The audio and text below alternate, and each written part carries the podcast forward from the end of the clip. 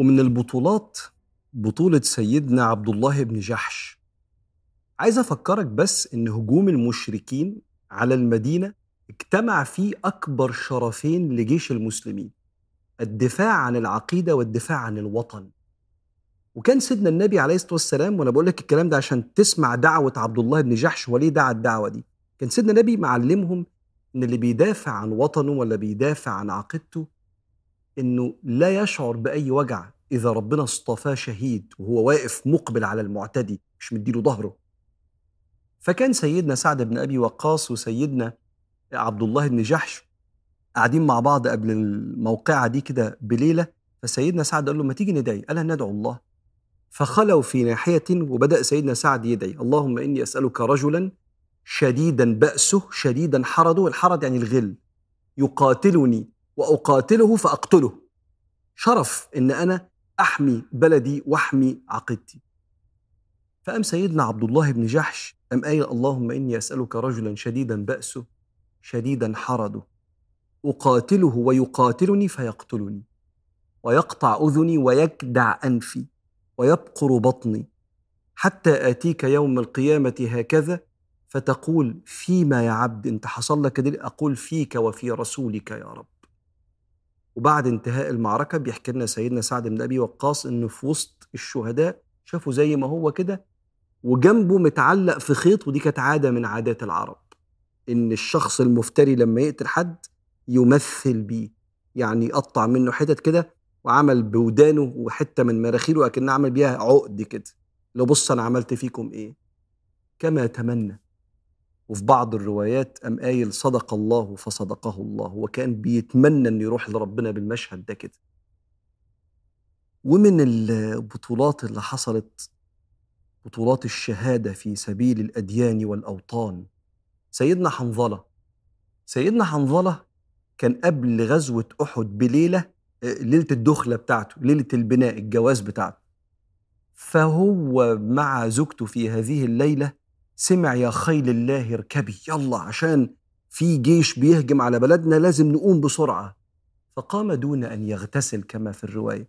فسيدنا النبي شافه بعد المعركة وهو مبلول كده بينقط مية. فسأل هو ليه كده؟ إحنا متعودين إن الشهيد بيدفن لا يغسل ولا يكفن. زي ما هو كده بنحطه نبعته لربنا. هو مين اللي غسله يا جماعة؟ إيه اللي حصل؟ فقالوا يا رسول الله لا محدش غسله هو إحنا شفناه كده. فسأل عن حاله فوجدوا إن هو كان في ليلته وقام جنبا عشان ما يتأخرش وكأنه بيقول طب أنا أغتسل لما أروح هناك نعرف نتصرف يعني وقامت المعركة على طول.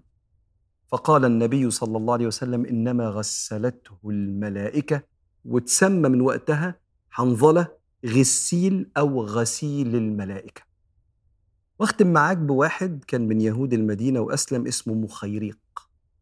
مخيريق ده لما شاف العدوان على المدينة أصلا المفروض اليهود يدافعوا مع النبي بموجب الصحيفة اللي اتفقنا عليها لكن ما عملوش كده. فطلع جيش النبي اللي كان ألف وبقى 700 بعد انسحاب المنافقين فمخيريق ده قال لهم يا يهود يلا علشان بلدنا وفي حد بيهجم عليها وإحنا متفقين. بيفكرهم.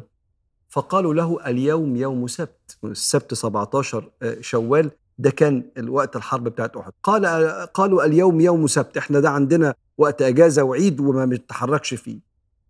فقال لا سبت لكم. ما أنا وأنتم عارفين إن إحنا بنقول أي كلام في الموضوع. لا سبت لكم. وخرج وقاتل مع سيدنا رسول الله عليه الصلاة والسلام ومات شهيدا لأنه كان أسلم ومات شهيدا رضي الله عن سيدنا مخيريق. وكأنك بتبص على المدينة دلوقتي كده والجيش راجع اللي هو أصلا كان 700 ناقص منه 70 واحد. يمكن كل أو مش كل بقى أغلب بيوت المسلمين كان عنده شهيد. رغم إن إحنا انتصرنا على المعتدين في الأول لكن معصية رسول الله ودخول الدنيا كان ليها شؤم كبير قوي وكانت لحظة لا ينساها رسول الله ولا أي حد من الصحابة. سيدنا عبد الله بن جحش اللي كنت لسه بحكي لك على قصته صدق الله فصدقه الله. عارف معنى الكلمة دي إيه؟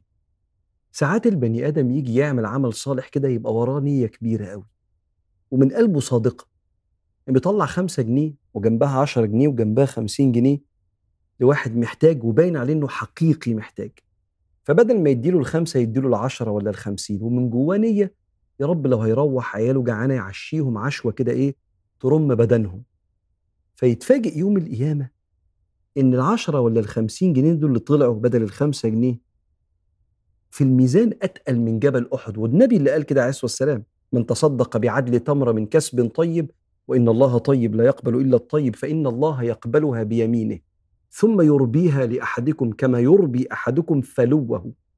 فلوه الحصان الصغير اللي العرب كانت بتعتني بيه قوي حتى تصير يوم القيامة التمره في الميزان كجبل أحد. يبدو إن التمرة دي طالعه بحب. أنا عايز أشبع اللي قدامي ولا حلي بقه.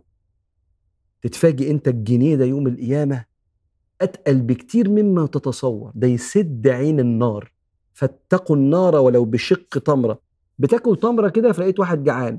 خلاص دخلت بقك. فقمت قاسمها واللي بره بقك اديتها له. تسد عين النار. عشان أنت صادق. عشان نفسك اللي قدامك يفرح. تقول لواحد معلومة وأنت بتذاكر له لأن هو يعني لايص في المذاكرة وهو معاك في نفس الدفعة. بتذاكر له وانت فعلا نفسك إنه ينجح. تتفاجئ إن كل رزقه وسعيه بعد كده بسبب نجاحه اللي بسبب ميزان حسناتك. عشان ربنا شاله لك لصدقك. شوف الأم الصادقة وهي بتربي والأب الصادق وهو بينصح. الصدق الإخلاص أعمل الحاجة بقلب. خلي بني في حتة كبيرة قوي عند ربنا. سيدنا بلال يقول لك كده يقول لك أخلص دينك لله اعمل الحاجة بحب لربنا يكفيك العمل القليل. أخلص دينك لله يكفيك العمل القليل.